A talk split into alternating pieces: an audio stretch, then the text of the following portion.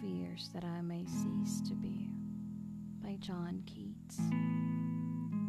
When I have fears that I may cease to be,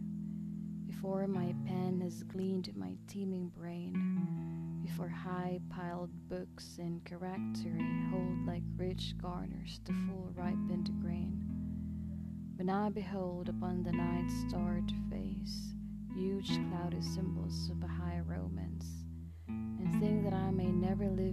trace their shadows with the magic hand of chance. And when I feel, fair creature of an hour, that I shall never look upon thee more, never have relish in the very power of unreflecting love, then on the shore of the wide world I stand alone, and think to love